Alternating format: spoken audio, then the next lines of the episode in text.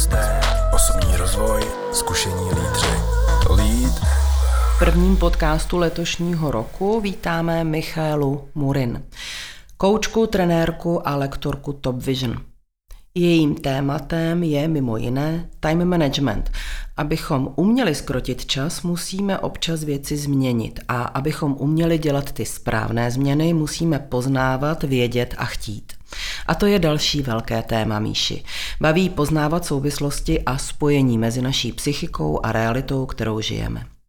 Vystudovala filozofii, později získala mezinárodní licenci neurolingvistického programování Master od Richarda Bandlera a prošla mnoha speciálními tréninky, jako například psychologie přesvědčivosti, vyjednávání, hypnóza, řeč těla pro obchodníky a podnikatele, neurolingvistické programování v marketingu, life coach, mindfulness a mnoho dalších. Od roku 2011 to už více než 10 let působí jako lektorka, trenérka a koučka.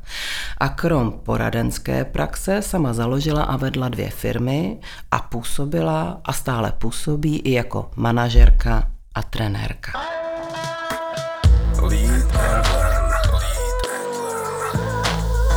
Míšo, co jste se naučila ve škole a používáte dodnes? To je pěkná otázka. Číst, psát, základy nějakých jazyků. Tak to jsou věci, které jsem se naučila a používám určitě dodnes. Kdo je vaším vzorem a proč? Já mám hodně lidí, kteří mě v něčem inspirují. V podstatě každý mě něčím inspiruje. Téměř na každém najdu i něco, čím mě neinspiruje. A kdybych měla vzít nějaký vzor, já asi nemám žádný vzor. Čím byste byla, kdybyste nebyla tím, čím jste nyní? Třeba zpěvačka. Čím jste inspirativní pro své pracovní okolí? Tím, že jsem hodně optimistická, a vždycky hledám cesty, jak to jde a vždycky je nacházím. A, a jsem ráda i za ty členy týmu, kteří nachází, proč to tak zrovna nepůjde. Ale jsem člověk, který tam dodává hodně energie, hodně síly, uh, vize, směřování, um, drive takový a zároveň umím třeba i opečovat ten tým, aby všichni, umím se i zastavit v tom svém cholerickém nadšeném tempu a, a podívat se zase z těch dalších stran, jestli všechny články toho týmu jsou opečované a mají to, co potřebují, aby nám to klapalo dobře dál. Když klopítnete, o jaké životní moudro se můžete opřít? že naší jedinou jistotou je změna a že vlastně kdo nechybuje, ten se neučí a ten moc nežije. Čím pro vás osobně je vzdělávání a osobní osobnostní rozvoj? Takovou neustálou cestou. A nemusí to být, a pro mě to už dávno není uh, hltání nějakých seminářů a dalšího a dalšího učení, i když samozřejmě to ráda. A teď za sebou mám zrovna další výcvik, takový pěkný. Ale je to prostě ta životní cesta, kdy nasávám pořád další zkušenosti. Z každé situace se učím a jestli tohle někdy přestane, tak vlastně to je stagnace a, a takové už umírání potom, takže je to prostě ta životní cesta.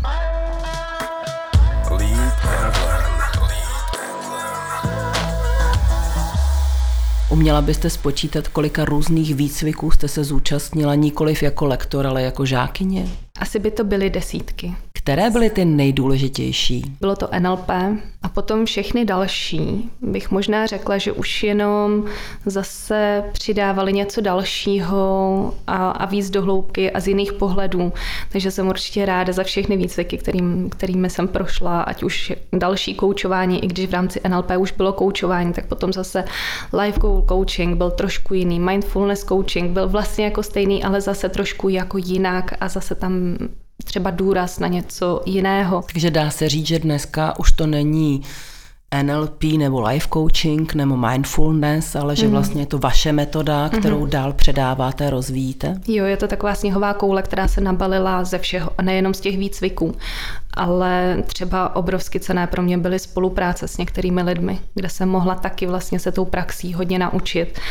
Obrovsky cené pro mě bylo i to, když jsem byla někde hozená do vody a musela jsem najednou udržet třeba firmu nebo tým a, a nevěděla jsem, a, a potřebovala jsem najednou hltat, potřebovala jsem mentory třeba, taky tohle bylo obrovsky cené. Vraťme se k tomu NLP neboli neurolingvistickému programování. Eh, proč jste vůbec se stala eh, absolventkou toho kurzu, proč se vás na tom zaujalo a, a, a eh, proč jste se tímhle směrem vůbec vydala? Tak když to vezmeme úplně od základu, tak se možná vracíme vlastně k té otázce na začátku, co jsem si vzala ze školy a používám dodnes. A na vysoké škole jsem měla skvělého profesora, psychologa z praxe, který na ty cvičení každý týden tam s námi řešil opravdu svoje praktické klienty ze všech stran. Dal nám načuchnout spoustu metod psychologických, ať už těch klasických nebo nově vznikajících, alternativních. A, takže to bylo opravdu od nějaké psychoanalýzy až třeba po konstelace a obrovské spektrum. A jedna z těch věcí, tak samozřejmě jsme se tam zabývali třeba i kvantovou uh, fyzikou, a materiálama ohledně toho a já jsem potom chtěla a NLP bylo vlastně další takový nějaký jako střípek a když jsem měla před státnicema, tak jsem už leco zvěděla a začala jsem se zajímat o ty možnosti toho mozku, zrychleného učení, lepší systém poznámek a vůbec všeho, abych teda pojmula všechno, všechnu tu látku.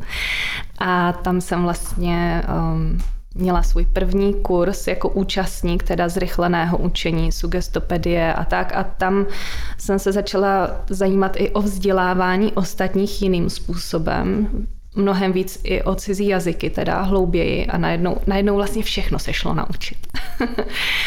bylo tam i to zrychlené čtení a, a spousta dalších věcí a tam zase byly další střípky z toho NLP.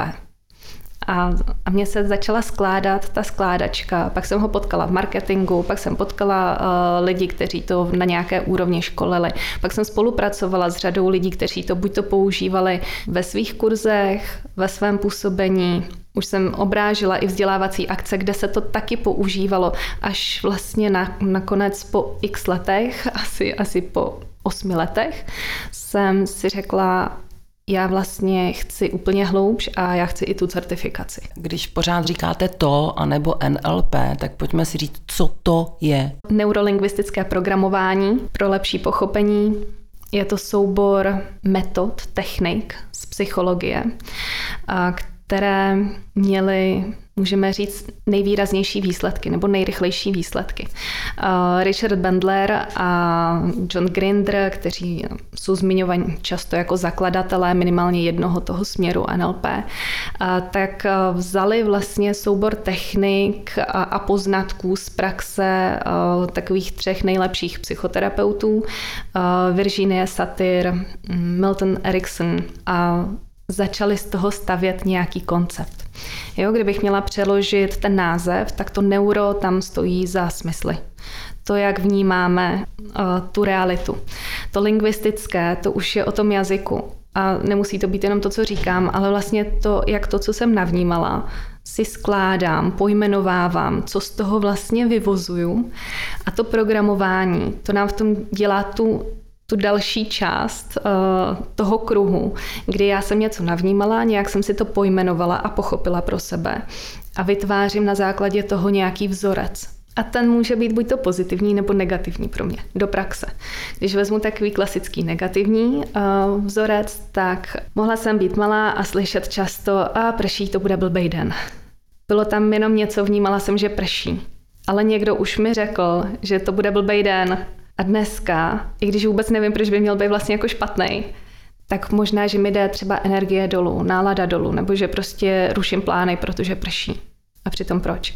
Můžu vlastně tady tam vzorec mi říká NLP, neurolingvistické programování, hele, když ti nevyhovuje, tak to změň, pojď se na to dívat jinak. Pojď tam dát jiný, uh, jiný to vysvětlení toho počátečního věmu.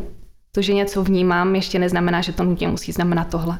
Já si to můžu změnit, tak aby mi to víc vyhovovalo. Použila jste tyhle metody na sobě? Samozřejmě. Jak se říká, že tu psychologii a vůbec že psychologii studují nejvíc ti, co to potřebují, že na nutriční terapeutku jdou nejvíc ti, co, co řeší jídlo a podobně, tak ano, u mě to bylo to samé. Um, I když si člověk možná neříká nejdřív, že potřebuje tu největší pomoc sám, tak, eh, tak se začne rozkrývat, začne vidět, jak v tom životě skutečně může ovlivnit ty věci, nebo které věci mu to ovlivňovaly. A pokud vlastně jak sobě upřímný a, a chce, chce se zlepšovat, chce růst, chce to mít lepší, pohodlnější, uh, příjemnější, tvořit si to vědomě už, tak začne opravovat nejdřív sám u sebe. A kdy člověka napadne, že uh, ty věci, které se naučil a u něj fungují, chce i předávat. V podstatě dalo by se říct, že vždycky, když jsem něco nového uměla, tak jsem měla to nadšení to sdílet, minimálně těm, které to zajímalo. U mě byla velká taková brzda v těch začátcích, že dokud jsem na to neměla patřičné lejstro a certifikát, tak mi přišlo, že to dělat nemůžu a že je to jenom pro mé vlastní použití. Takže u mě taková velká změna přišla tím, když jsem si udělala tu certifikaci mezinárodní a, a pak jsem asi měla pocit, že teda už můžu. Myslíte si, že to je spíš pomoc jednotlivci anebo i vlastně týmu? Mhm, to, co já konkrétně dělám, tak uh, pracuji jak s jednotlivcema, tak s týmama. A musím říct, že uh, během těch posledních let tak víc, mnohem víc pracuji s týmama. Jo, že měla jsem i psychoterapeutickou poradnu, kde to bylo vyloženě o jednotlivcích. Potom jsem dělala více seminářů, kde jsem to držela tak do deseti účastníků, aby byla práce právě i aby bylo možno individuálně tam i pracovat, i využít sílu té skupiny. Teď dělám vyloženě spíš s týmama. Jste spíš koučka nebo lektorka nebo trenérka? Mám hodně ráda ten coaching a ve všech mých kurzech se to odráží, protože rozhodně nejsem lektorka jenom. Nikdy mě neuvidíte přijít, začít přednášet od A do Z, protože z, takového, z takové přednášky si účastníci málo odnáší. Jakmile se nezapojí, jakmile příliš dlouho něco říkáte ze svého pohledu, tak to jsou vteřiny, kdy jde energie dolů, kdy se ztrácí pozornost. Takže já od začátku do konce neustále vlastně používám to, co, to, co jsem se sama naučila, že jo, i prvky hypnotické komunikace, toho zrychleného učení. Pořád vás budu zapojovat, pořád vás budu nějak vybízet k nějaké aktivitě. Um, takže trenérka mi tam sedí velmi dobře a, a neopomíjela bych tu koučku, protože ano, používám to v každém tréninku. Jak se díváte na to, že dnes eh, je kouč skoro každý a jak mám poznat toho dobrého a špatného kouče? Já se na to prostě nedívám. na to, že každý je kouč. Samozřejmě, že byla nějaká fáze, kdy jsem si říkala, tak a dneska je kouč každý, když to dřív prostě na to byl nutný jako dlouhodobější výcvik. Stálo to taky nemalé peníze. To, co jsem investovala vlastně do toho vzdělávání, tak opravdu je nemálo. A dneska díky internetu, díky té propojenosti všech států a tak, tak můžete mít za týden můžete být kouč někde. A dobře, já to respektuji. Asi podle těch zkušeností, nebo, nebo prostě budu mít, ano, já, já když hledám teda pomoc někoho, protože jsou některé situace, kdy si říkám, možná se nevidím úplně tak pravdivě a možná bude dobré do toho šáhnout, nechat šáhnout někoho dalšího. A tak chci vědět reference, chci vlastně poznat toho člověka a teď vyloženě nemusí to, že by mi seděl Nemusí to být tak, aby mi byl sympatický, ale chci vidět, že ten výsledek, který já z toho chci, tak dostanu tím nejefektivnějším možným způsobem. Takže já chci třeba i člověka, který se nebojí být nepříjemný. Mm-hmm. A, a já se toho taky nebojím, je to zase ta moje povaha. Někdo, někdo si hledá kouče tak, aby si měl s kým popovídat. A, a je to v pořádku třeba pro, pro značnou část veřejnosti. Ale ten coaching, eh, na který se zaměřuji já, tak je hodně směřovaný na výsledek. Mm-hmm. Já samozřejmě uh, vedu toho člověka, aby si k tomu přišel sám ale aby, aby se to stalo velmi rychle, aby to bylo tou nejkratší možnou cestou. To jsem taky někde četla, že vy svým klientům neříkáte, co mají dělat, hmm. ale že si na to musí přijít sami. Je to jednoduché? Tohle je vlastně základ toho coachingu a spoustu koučů, kteří nemají takové pemzum asi těch dovedností, zkušeností, tak vám budou těmi obecnými otázkami vás vlastně směřovat. Jo, a bude to třeba pomalé. Já ráda použiju všechny možné techniky, které jsem se naučila, abych vám pomohla. OK, tak tady se nechcete dívat, pojďme si vyzkoušet, teďka uděláme nějakou techniku. Aby třeba od, odblokovala něco, kam se nechcete dívat a můžeme se posunout.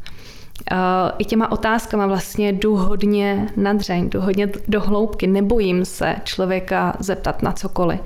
Nebojím se těch emocí, nebojím se i negativních emocí. Vy vypadáte, že velmi rychle umíte odhadnout tu situaci hmm. a velmi rychle umíte odhadnout toho člověka.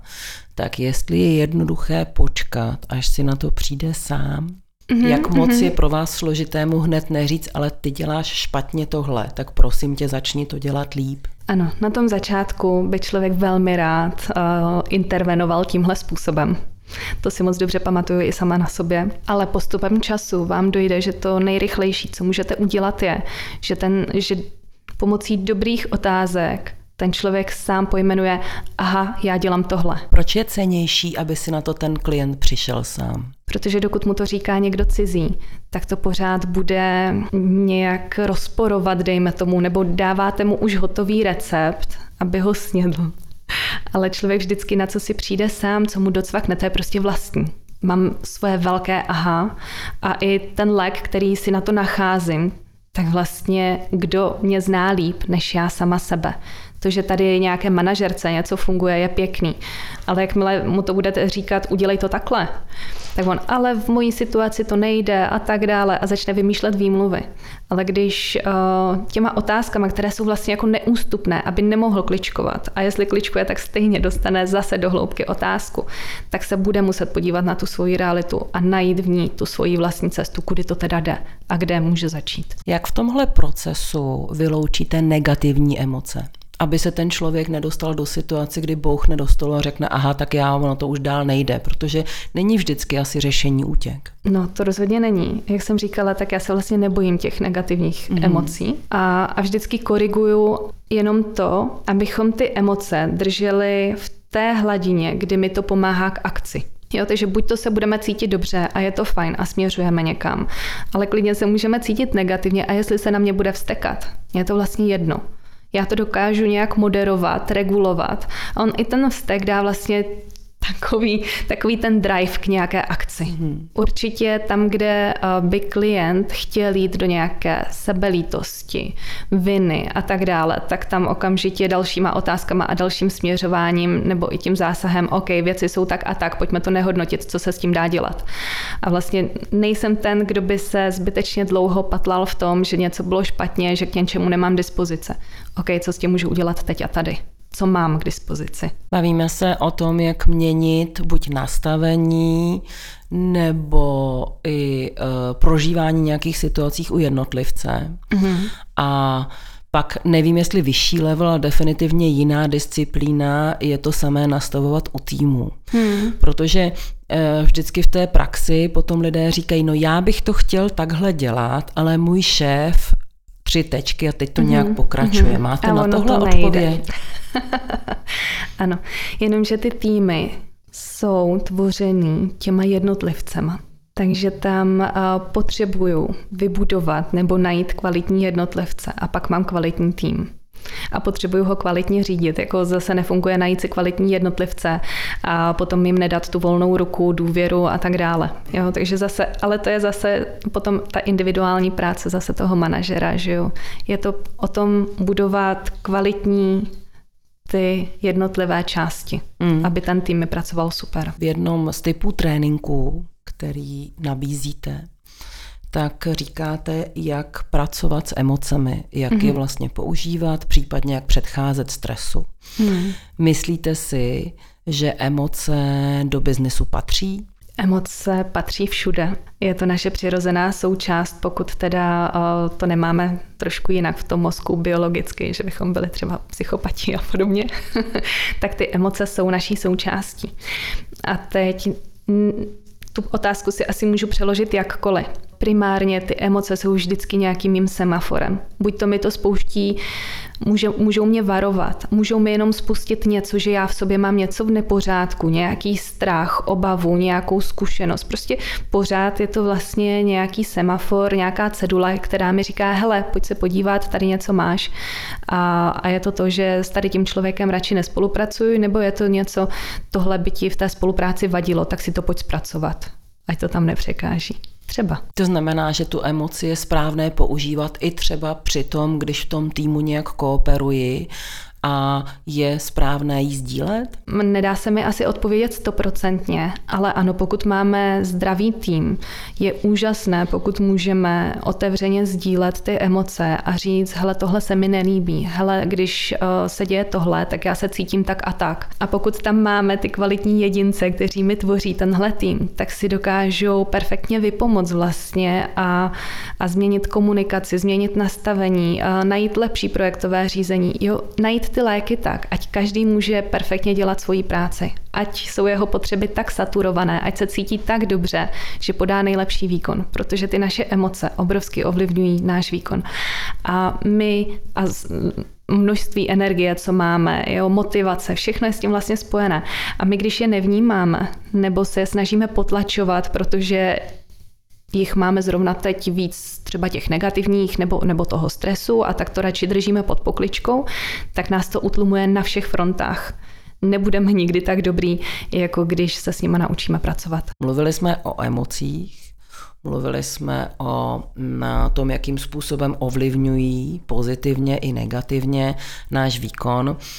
Vy říkáte, že když je člověk v nepohodě, tak by měl být schopen udělat změnu že ale k té změně potřebuje nějaký výrazný impuls, asi vnitřní i vnější. Jak moc výrazný ten impuls musí být a proč nevěříte lidem v tom, že jsou schopni a ochotni tu kontinuální změnu dělat? Proč eh, tam potřebujete, aby ten impuls někde zvenku byl tak intenzivní? Tady zaznělo rovnou několik otázek nebo obrovsky důležitých bodů a já teda začnu od toho nejvíc, co, s čím se nestotožňuji, že bych nevěřila lidem, že to zvládnou jinak nebo že by bylo potřeba, aby je něco stimulovalo zvnějšku. Nicméně je pravda, že většina lidí stále ještě uh, se trvává i v tom, co je nevyhovující a čeká, až přijde něco z toho vnějšku tak silného, že je to vykopne, nakopne a potřebují tenhle stimul. Nebo ten vnitřní, že už teda těch vnějších se na mě valí tolik, že už nevím, co se sebou, potřebuju změnu a tak ji udělám. A bohužel jdu přes tu bolest. Ale uh, na druhou stranu, čím je člověk si vědomější těch emocí. Čím víc sám se sebou uh, pracuje, víc se poznává, víc se umí sebe řídit, tak tyhle impulzy tolik nepotřebuje, protože reaguje hned, jakmile ty emoce pociťuje, hned narovnává ty situace, komunikace, vztahy, nastavení čehokoliv a vyvíjí se a mění všechno kontinuálně. Jo, takže tady opravdu pojmenovávám něco, co možná už je historií, Nicméně řada lidí v tom zůstává. Nedělám změnu, dokud se to dá přežít. Tohle je takový koncept toho našeho podvědomí, které asi nás chce, nebo určitě nás chce ochránit eh, před nějakým nebezpečím a ta změna je vždycky něco nového. A tak tam jsou ty eh, bloky, strachy před tím. Ale pokud tu svoji komfortní zónu překračuji pravidelně, pokud už se nebojím riskovat, pokud už se nebojím chybovat, pokud mám sebevědomí vlastně v sebe, rozumím asi relativně aspoň, vím, že vím, co se sebou, vím, že já jsem svoje jediná jistota, že, že já si zabezpečuju všechny ty potřeby, že to dám, tak s tímhle nastavením já se můžu pouštět do těch změn neustále. Je tohle to správné nastavení, když zároveň chci být týmový hráč? Není třeba to, že někdy neudělám ten otevřený krok ve vztahu k vysvětlení nějakých svých postojů, emocí i třeba v zájmu toho týmu? Asi bychom se potřebovali bavit o konkrétní situaci. Nicméně, když to řekneme takhle obecně, tak moje odpověď by byla ne. Já si vždycky víc cením toho, když můžeme být otevření a když můžeme růst společně, vyvíjet to společně a pořád všichni stejně, pokud možno, nebo tak každý, jak může za sebe, taháme ten provaz tím stejným směrem. Protože jakmile mi tam zůstane něco nepojmenovaného, v, něk- v někom tam narůstají negativní emoce, někdo ztrácí tu energii, eh, výkon a tak dále, někdo už si tam hledá nějaký, už se mu to tam tak moc nelíbí, tak vždycky mi to ten tým oslabuje. A já, jestli to nepodchytím a nedám prostor tomu, že ten člověk to může svobodně vyjádřit, že s tím jdeme pracovat, že je to v pořádku. Jo, to vlastně možná je dobrý i si říct, že je normální nemít pořád pozitivní emoce. Já jenom potřebuju vědět, co s tím, jestli teď je ta chvíle, kdy si je dovolit, jak je efektivně prožít, vyjádřit, použít a jak to zase změnit do stavu, ve kterém se mi funguje dobře. A to je další bod, který vlastně v té počáteční otázce zazněl. Bylo tam něco o tom, že ty lidi v negativních emocích uh, změnu, a teď nevím, jestli jde, nejde, jak to tam zaznělo, ale je to určitě dobré vědět. Mně se vždycky ty změny mnohem lépe dělají z pozice dobrých emocí, dobrého mindsetu, když cítím, protože pokud, pokud jsem v pozitivních emocích, mám mnohem víc energie, cítím se mnohem víc a jsem mnohem víc silná, sebevědomá, všechno. Jedu vlastně v takovém tom flow, jo, něco, můj mindset je super, takže se cítím super, moje výsledky jsou tím pádem mnohem lepší lepší. A v tomhle dělat změnu, to je prostě stav flow. Tam mě to nebolí. Když čekám na to, až ty emoce budou tak nízko, že už nebudu moc jinak, tak je to právě přes tu bolest a to je škoda. Jak i ve stresových situacích uh, si zachovat tu pozitivní energii a dobrou pozitivní energii, která mě vede k těm dobrým změnám, řekněme, v rámci toho pracovního i životního procesu? To je dobrá otázka, protože pokud to vezmeme tak, že jak ve stresu, tudíž když prožívám stres, tak pokud si to neumím uvědomit a neumím to řídit, tak je pro mě v tu chvíli nemožné vlastně mít ten pozitivní uh, pohled, mít tu energii, dělat ty změny zlehka, hravě a, a, a být v tom flow. To prostě to se vylučuje. My buď to máme ten systém toho přežití, anebo systém toho tvoření kreativity a tam, kde ty změny jdou dobře. Nicméně pokud to vezmu, když jsem ve stresu, jak si to udržet, tím, že se jenom valí nepříjemné věci, já vnímám uh, tu svoji odezvu, že mi to nesedí, že se mi tohle nelíbí, ale jsem schopná to řídit a dělat ty změny v průběhu, nastavovat to, pojmenovat to, nebo i si zatím jenom sednout a uvědomit si, wow, tak teď jsem ve stresu, tohle se mi hodně nelíbí, co s tím potřebuji udělat. Nebo teď s tím nemůžu dělat nic, budu se tomu věnovat v 6 večer, protože teď potřebuji vyřešit něco. Tak teď budu manažovat, řídit ty svoje emoce tak, aby mi negativně neovlivnily tu následující dobu, teď, abych mohla pracovat. Jo? Tak tohle jsou věci, které já dělat můžu. Potřebuji si být, potřebuji si být vědomá těch emocí.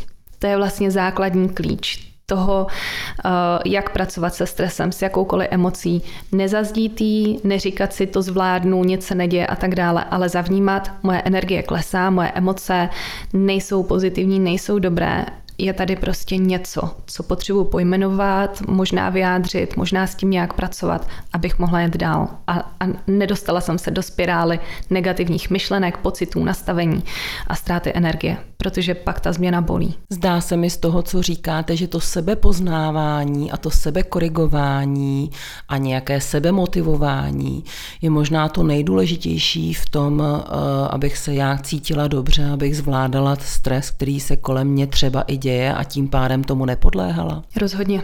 To je alfa omega. Je velký omyl, když čekám, že šťastnou mě musí udělat okolí, nebo to, že se mi budou dít jenom šťastné situace. To je, to je hezká pohádka, ale většina z nás to nežije. Takže ano, v jakékoliv situaci já jsem ta, která rozhoduje, jak se k tomu postavím. Dalším vaším velkým tématem, které si myslím, že trošku i souvisí s tím, o čem jsme teď mluvili, je téma, které mu někdo říká, jak skrotit čas, někdo mu říká time management a je to zase o tom nějakým způsobem poznat svůj uh, den, svoje asi nastavení a podle toho si správně naordinovat ten den a ty úkoly, abych je plnila včas, správně, aby jich asi nebylo příliš mnoho. Jaký na to máte recept? To si nejsem jistá, jak to vyjádřit teda takhle ve větě nebo dvou. Nejlépe asi přijďte na seminář, který pro Top Vision vedu.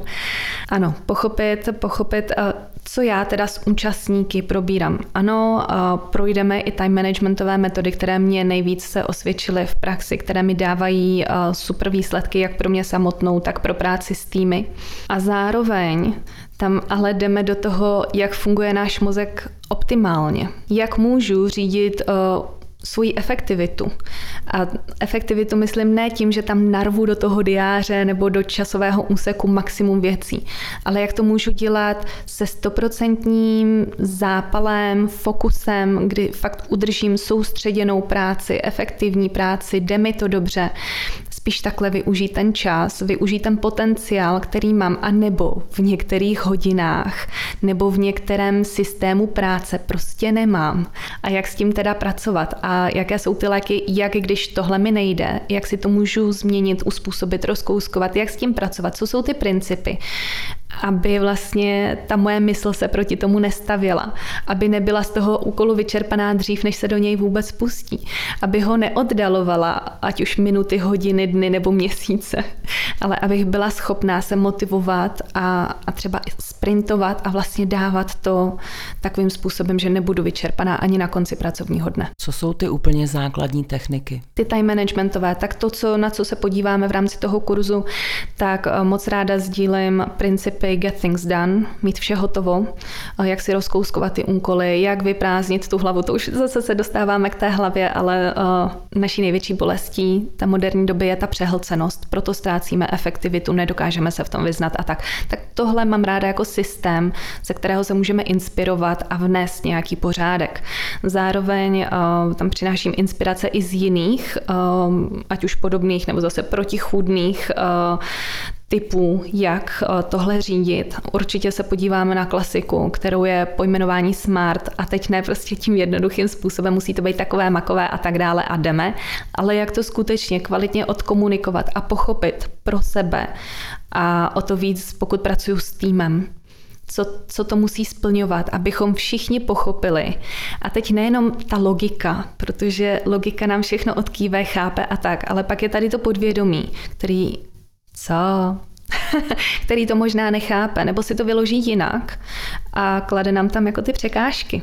Jo, když třeba řeknu, uh, chci zhubnout, tak dobrý, logika chápe, že asi chci vypadat nějak, zhubnout teď na centimetry nebo na kila něco, je tam nějaká vize a my si to odkýveme, že jo, že všichni víme, o co jde. Ví to podvědomí? Já myslím, že ne. Co to jako znamená? Jak teda mám vypadat? Když řeknu možná chci zhubnout, tak řadě lidí to podvědomí řekne a sakra, tak se rychle najes, protože teď nebudeš moct. A vlastně už tam začínají nějaké spouštěče. A já vlastně, no tak teď jsem si dala předsevzetí, že budu cvičit, hubnout, já nevím co. A místo toho tady výjídám ledničku večer. Proč? No, protože se mi tam aktivovaly nějaký strachy, protože ten cíl nebyl rozhodně jako dobře přeložený i pro to podvědomí, abych to mohla pochopit, uchopit, vzít za své a být skutečně motivovaná k tomu to udělat. Takže mi jinými slovy říkáte, že když si dám přece vzetí, v zásadě takové ty standardní, přestanu kouřit, přestanu pít, zhubnu, takže to se určitě nepovede. Kde dělám teda chybu? Existují určitě výjimky se silnou vůlí. Na druhou stranu většina lidí nám bude lépe fungovat, pokud přesně specifikujeme, co po nich chceme, jakým způsobem se to má stát, co jsou nějaké milníky, kterých se můžeme držet, čím to budeme měřit, že se tam posouváme do toho cíle, kdy mají ty milníky být hotové a kdy má být hotový ten konečný výsledek a jak přesně vypadá. A tohle bychom měli vědět vždycky sami pro sebe, pokud se ten cíl týká nás a pokud se týká týmu, tak si musím být jistá, že všichni to dostali tak, že to zaklaplo, že to pochopili, že přesně ví a víme, co dokdy dodržet a jak to řídit, jak tam dojdeme. Tady se trošku od těch eh, novoročních předsevzetí zase dostáváme do práce a mm-hmm. k time managementu. Jaké jsou tedy ty správné techniky a které vy upřednostňujete k tomu, abychom se v práci uh, byli efektiv, abychom v práci byli efektivní, abychom nebyli zavaleni úkoly a abychom ve finále vlastně nerozdělili všechno a nic. Tak, to se, to se mi hodně líbí, protože ano, jeden z těch hlavních principů je eh, nerozdělat všechno a, a nemít eh, akorát velký chaos, což je velmi častým výsledkem multitaskingu. Takže jeden, jedna z těch věcí, tak uh, vykašlat se na to, že chci vypadat super výkonně a skutečně si to rozkouskovat, přesně naplánovat a teď se věnuji jenom tady tomu jednomu. A teď, když to řeknu, tak uh, nás poslouchá spousta lidí, kteří si říkají, ale v mojí práci to nejde. No to by mě šéf nesměl rušit, no to by kolegyně nesměla. Jo, a teď mají spoustu těch uh, výmluv, pojmenuju to tak, jak to je, výmluv, proč to nejde. A součástí toho kurzu, toho tréninku je i jak vlastně všechny tyhle rušiče spacifikovat teda a jak to řídit. To je jedna věc. Na druhou stranu zase to začíná u mě a nejdřív já si musím nastavit to řízení času tak, aby bylo efektivní, tak, aby mohlo přinášet a přinášelo výsledky. A pak velmi jednoduše to vykomunikuju i s kolegyní i s tím šéfem a se všemi těmi rušiči. Pak si můžu říct, kdy se vyřizují maily, pak si můžu nastavovat další věci a musím uh, začít u sebe. Velmi často. Jo, můžu mít osvíceného, úžasného šéfa, který mi řekne, víš co, dělej to takhle a, a všechno mi půjde krásně zavést. Většina z nás tohle nemá a potřebuje nejdřív začít tou prací na sobě, zavíst pořádek, zavíst nový principy, ukázat, že to funguje a pak si to vykomunikuje i v rámci týmu a firmy. Takže myslíte si, že učíte i lidi být odvážnějšími? Určitě jim dávám nástroje, jak uh, ty věci pojmenovat, jak je můžu řídit a, a neříkám, že tohle je jediná správná cesta, ale během toho tréninku si vyzkoušíte x způsobů a z každého si můžete vzít něco, co na ten váš obor do vašeho týmu bude použitelné. Zároveň se naučíme, jak vlastně uh, zvládnout třeba i ty emoce, aspoň v základu si to řekneme. A jak to komunikovat, jak poskládat ty argumenty? A z čeho můžu vlastně vařit tak, abych teda mohla být odvážnější, protože já nebudu odvážná, jenom pokud jsem si vyslechla tady nějakou paní, která něco říkala, to mi nedá tu odvahu. Já potřebuju vědět, jak to zavést do praxe, vidět ty výsledky, mít ty čísla, podívej se, když jsem zavedla tohle, daří se mi líp, když nemám to vyrušování, tak uh, mám takovýhle výsledky. Pokud můžu nerušeně pracovat hodinu, aniž bych odpovídala na, na maily, tak se mi to podařilo vyřešit. Pojďme se domluvit, že a už mám nějaký podklad k tomu, abych vykomunikovávala nebo abych delegovala. Už vím, co se mi do toho času vejde, co se mi tam opravdu nevejde. Pokud moje komunikace a argumentace má stát na tom, že jenom já už nevím, jsem vyhořela, já prostě to tam už jako nezvládám, nestíhám, eh, nemám kdy to udělat, tam není žádný argument. Tam se prostě jako jediný co to, tak tady křičím, že se necítím dobře a že to nezvládám. Mm-hmm. To bych nedoporučovala. ono jako to nějakou poslední, diskuzi. Mm, ono jo. to ani v poslední době moc nejde, protože mm-hmm. to, co možná Neříkejme tomu už novinka, protože uh, řada z nás už v tom režimu jede rok, rok a půl možná. Uh-huh, A to je online. Tam vlastně, když zač- začnete hroutit, tak on to zrovna v tu chvíli nikdo nevidí, pokud zrovna online nejste. Že? E, mění se ty techniky, které vyučíte pro prostředí online a pro prostředí standardních kolektivů v offlineu nebo v prezenční, v prezenční v zásadě ne. Hmm. V zásadě ne. Pokud se s týmem potkáváme, můžeme si to udělat hezký, hravý, udělat si nástěnku, nějak si to tam rozmalovat, můžeme používat takové ty nástroje, že skutečně vezmeme ty barvičky, fixy, lepíky a tak dále. Jo, ale nepotřebujeme to, můžeme klidně jet online. A i v rámci velkých korporací nebo i v rámci toho sebeřízení i toho času, tak eh, v dnešní době máme úžasné nástroje digitální a já je taky hodně upřednostňuju, protože mám to na počítači, mám to na telefonu, je to propojené, hned se mi to upgradeuje všude, kdokoliv udělá změnu, můžu tam delegovat, připomíná se mi to, když potřebuju. Tolik nastavení, který ten papír prostě neumožňuje. Takže v základu principy jsou stejné, Jenom se nám pořád vlastně vylepšuje to, co můžeme použít i pro ten online. Pro Top Vision třeba školíte dva kurzy, tak mám pocit, že to je pořád jakoby jedna věc, ze které vy jednou tomu říkáte time management, po druhé eh, tomu říkáte, jak řídit svoje emoce, ale vždycky je to o řízení sebe sama, o nějaké vnitřní efektivitě a o nějakém schopnosti komunikovat, ať už tu pohodu nebo nepohodu vůči svému okolí, abych já v tom týmu zapadla dobře a aby ten tým byl nějakým způsobem přínosný, výkonný a abych i měla dobrý pocit z té své práce.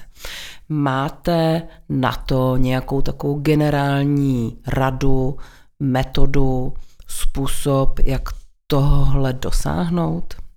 Chceme zázraky na počkání. Dobře, tak uh, hodně mi to šrotovalo v hlavě, co vlastně doporučit. Sebevědomí je něco, co, co mi z toho vylezlo. Pracovat na, a teď nemyslím ego, teď nemyslím to dělat eh, velká ramena, ale skutečně dlouhodobě stabilně dělat věci, které budují moje sebevědomí. A to se vlastně děje se vším tímhle. Um, vyznám se ve svých emocích, pak jsem najednou ve své kůži doma. Cítím se dobře. Obrovsky mi roste síla, sebevědomí. Jsem, jsem v pohodě v jakékoliv situaci. Najednou odpadá jakákoliv trapnost, strach, schybování a tak dále. Z ničeho nedělám extra vele důležitost. Tím pádem přichází i uvolněnost do všeho, co dělám a uvolněnost i do vztahu. I okolí na mě najednou reaguje jinak. Já si můžu dovolit jinak, klidně, pokojně vlastně reagovat, komunikovat, protože protože to najednou vysílám. Jo, to sebevědomí nám dává kvalitnější komunikaci. Najednou mě tolik věcí nestresuje, protože ten můj střed je prostě v klidu. A můžu vykomunikovávat, můžu argumentovat a přitom neútočit. Můžu říkat ne a přitom je to laskavé a nikdo se se mnou kvůli tomu nepotřebuje prát a, a jít do sporu, protože to ne je příjemné, je pevné. A jak nabrat to sebevědomí? Je celá řada cest. Určitě to hlavní, co, co je i mně nejbližší, tak je to sebepoznávání, sebeřízení, zlepšování vlastně sebe. A teď je to i po té psychické a mentální stránce, kdy já se sebou umím pracovat a, a cítím se přirozeně, samozřejmě čím dál silnější po téhle stránce a jsem odolnější. Funguje i ta fyzická stránka, čím lepší jsem kondici, čím víc síly mám fyzicky, tím jsem zase odolnější i psychicky. Je to, je to propojené. A samozřejmě, že je tam i důležitá ta stránka, že mám ty schopnosti a všechno k tomu, abych mohla a teď v té dané situaci prostě působit, tvořit. To znamená, já vím, že nejenom, že se dobře cítím, ale vím, že se můžu i o ty své schopnosti, dovednosti opřít, že vím, co dělat. A že když to nebudu vědět takhle, tak to najdu jinak zase. A s tím teda souvisí dobře, tak můžeme, se, můžeme pečovat o svoje tělo, můžeme pečovat o svoji psychiku a můžeme se pořád vzdělávat, prohlubovat své schopnosti, dovednosti. A i to nám dává vlastně ten základ toho sebevědomí. Co byste popřála svým kolegům, klientům i budoucím klientům do toho nového roku 22? Ať si ho tvoříme tím nejlepším možným způsobem ať nikdy nestratíme eh, z toho pohledu to, že jsme to pořád my, kdo to vysvětluje, kdo tomu dává ty nálepky a že si to prostě můžeme v každé situaci udělat dobře pro nás. Že z každé té situace, ať se nám tady děje cokoliv, tak my jsme ty, co to budou řídit, co rozhodují. A pak jsme vlastně v té síle, v tom sebevědomí a, a je nám v těch situacích dobře, ať už, ať už zrovna jsou ty šťastné nebo méně šťastné. Moc děkuji za rozhovor. Taky děkuji.